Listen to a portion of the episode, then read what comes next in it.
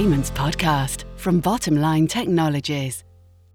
The payment landscape is changing. We all know this. But do we know how it will affect the organisations around us? Hello, I'm Rich Williams, host of the Payments Podcast, and today I'm joined by Gaurav Tiwari, Commercial Product Lead on Open Banking Initiatives and Request to Pay, to discuss how these services will work and what benefits they could bring. Hello, Gaurav. Hello, Rich. Thanks for having me here. Thanks for joining us. Now, if we briefly start on the changes to the payment landscape, we've all witnessed recently the rollout of open banking. Now, what have we noticed from this already, specifically with respect to payments? All right. So, open banking is going to have a certain kind of regulated entities called payment initiation service providers. And these regulated entities can trigger payments from consumers' bank account into a third-party account or into a business's bank account. So in simple terms, with the advent of open banking, businesses can use P I S Ps to collect payments directly from consumers' bank account on a digital checkout. And what else can we expect to see in the near future? So open banking has been a really very powerful tool, and it requires more value-added services around it to become a huge success. And what uh, Pay dot U K is doing in U K, in next two, three years, we should expect to see a gradual rollout of new payments architecture. And this is going to be the biggest change U K has seen since nineteen sixties. And you would ask me why, why such a big change? And the reason is things are changing. Um, we have connected devices, smart homes, voice-activated payments, and you name it. And three-day clearing cycle doesn't fit these use cases. Payments got to work with the modern technologies such as A P Is. The backbone of new payments architecture is going to be a core settlement layer, which will allow immediate push payments. So as part of new payments architecture, we are also going to see some overlay services. And one of them, called Request to Pay, is almost here. Request to Pay overlay service works as well with the current payment infrastructure as it will with the new payments architecture when available. Okay, so we have a situation where the world is changing around us and these new services are geared up to help modernize the way payments are made. Now, you touched upon two specific payment collection initiatives there, Um, paying direct from a bank account and request to pay.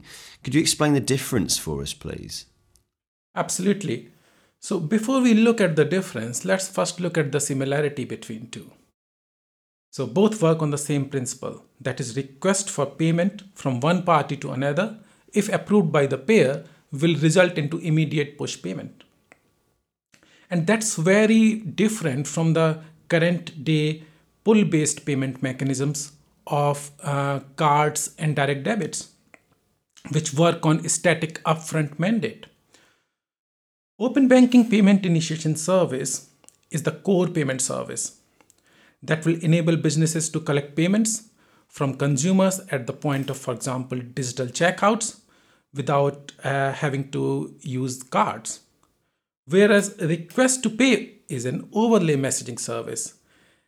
It is launched by Pay dot U K, and it is a set of standards for messages that are linked to payments. It is completely payment method agnostic. However, it is going to leverage the open banking core payment initiation service in a very big way. Okay, thanks for clearing that up for us, Gaurav. I know it was something confusing a lot of people in the industry. Um, now, you mentioned there digital checkout as a specific use case for the open banking initiative. Could you provide an example for Request to Pay?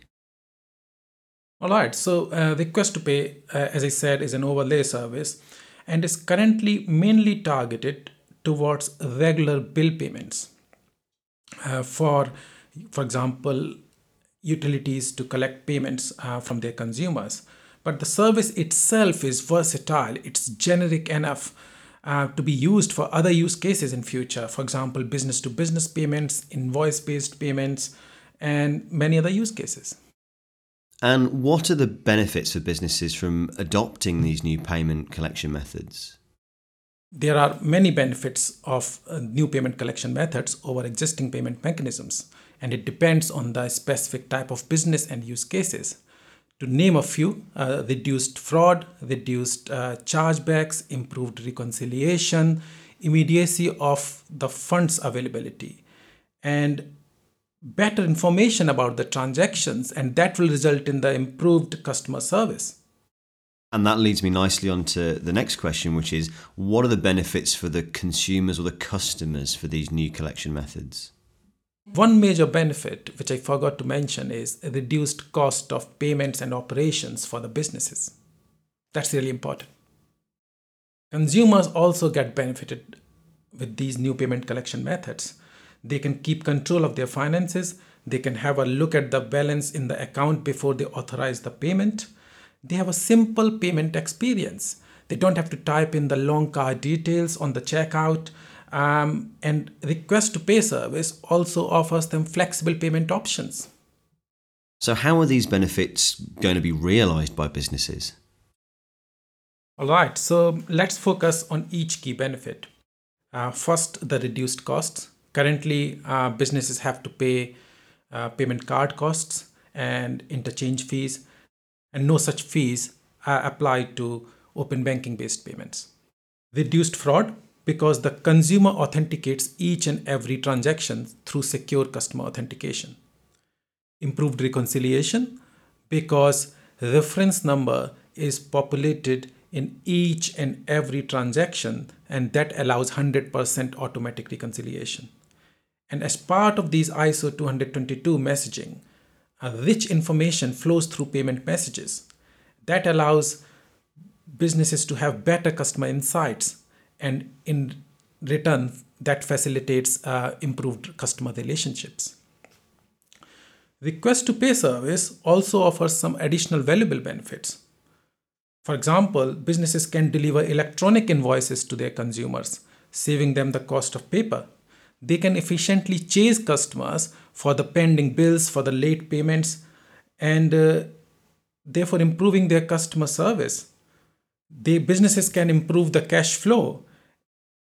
You did touch upon um, improved customer service there, but what other reasons should consumers or customers have to, to be excited about these changes?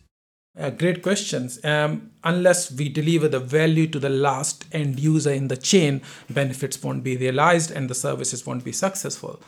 Uh, with Request to Pay service, consumers get greater control. They have got a greater visibility of all the requests to pay from different billers coming into coming to them. They can manage their finances better. Um, they can do all of this through one app, and they can possibly query a bill, pay in parts, request to pay later. All of this flexibility is given to the consumers. And what's the need for this Request to Pay overlay service? What's driving it? Right. And as I've said, you know, businesses these days, particularly where margins are low, need to control the cost of um, uh, payments, cost of uh, manual intervention and reconciliation. Um, if I give you one statistics, um, forty-two percent of the consumers have experienced their direct debit bounced at least once. And this is a no-win situation. Uh, consumers uh, may face penalty charges, bad credit, or, and businesses have to chase consumers for the late payments and have to um, incur extra costs. Now, if you look at the consumer side, there's more need than ever for payments that suit their lifestyle. Today, self-employment is on the rise.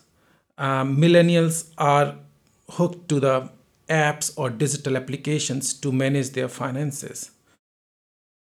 Oh, that's interesting. So the new overlay services or these new payment initiatives will not only help to facilitate making that initial payment, but there'll also be a knock-on effect to the businesses of being able to chase or manage their bad debt by having increased transactional analysis and increased customer uh, experience. Absolutely. So could you imagine that utility companies have more than two billion pounds of bad debt towards the consumers?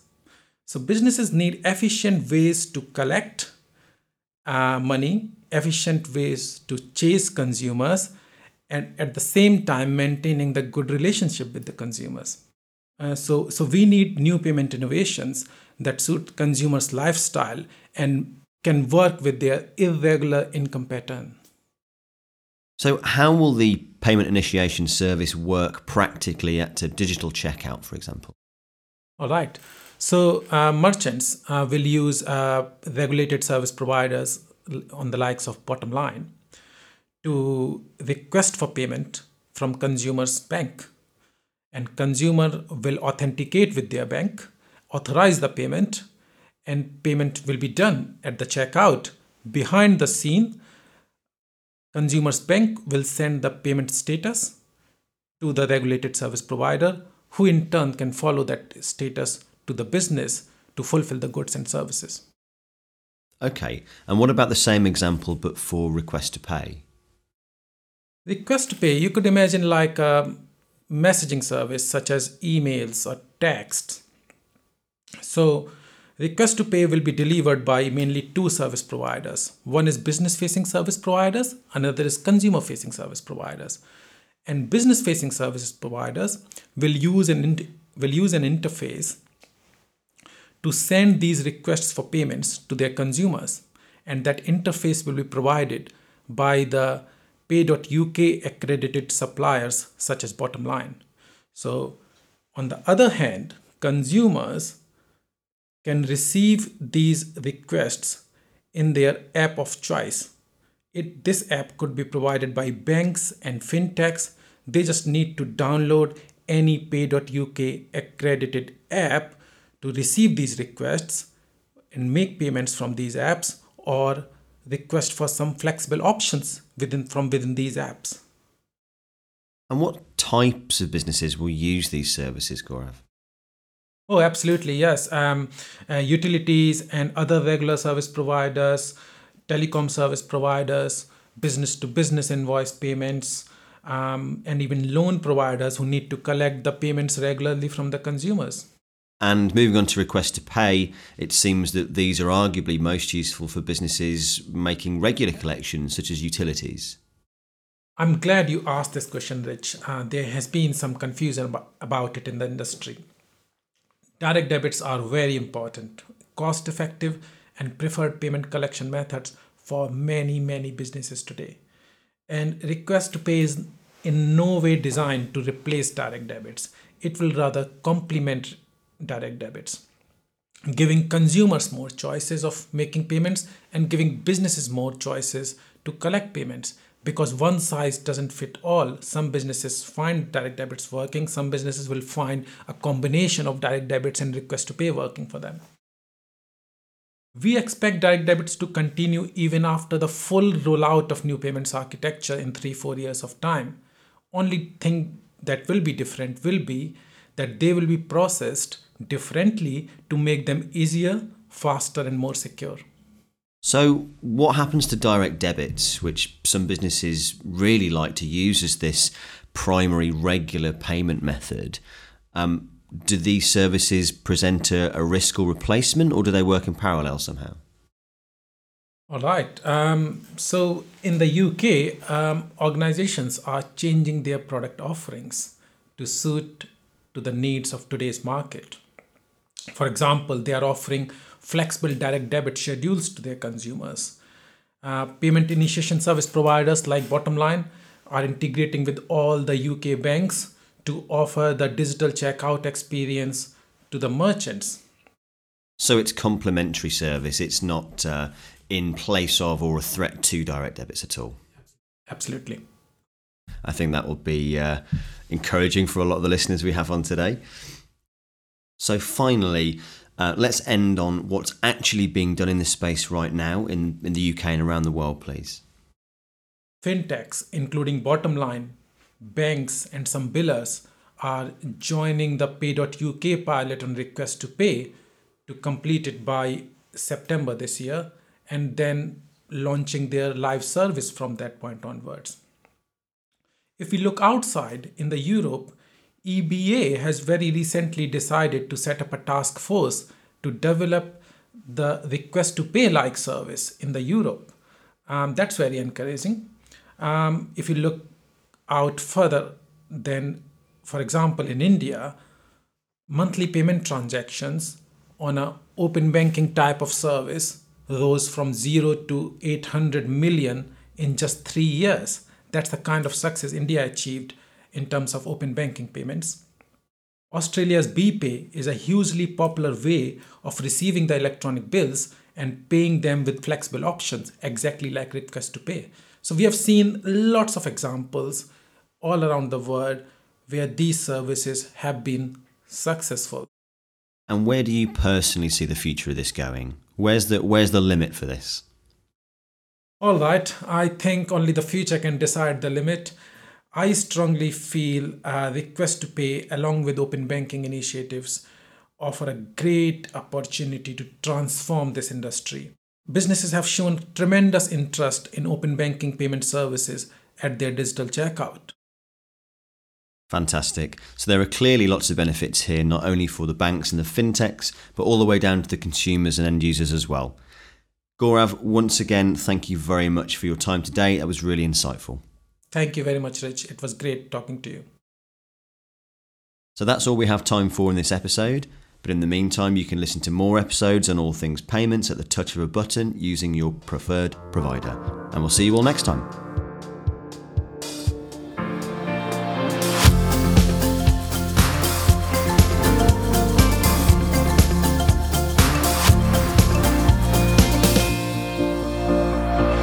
Payments Podcast from Bottomline Technologies.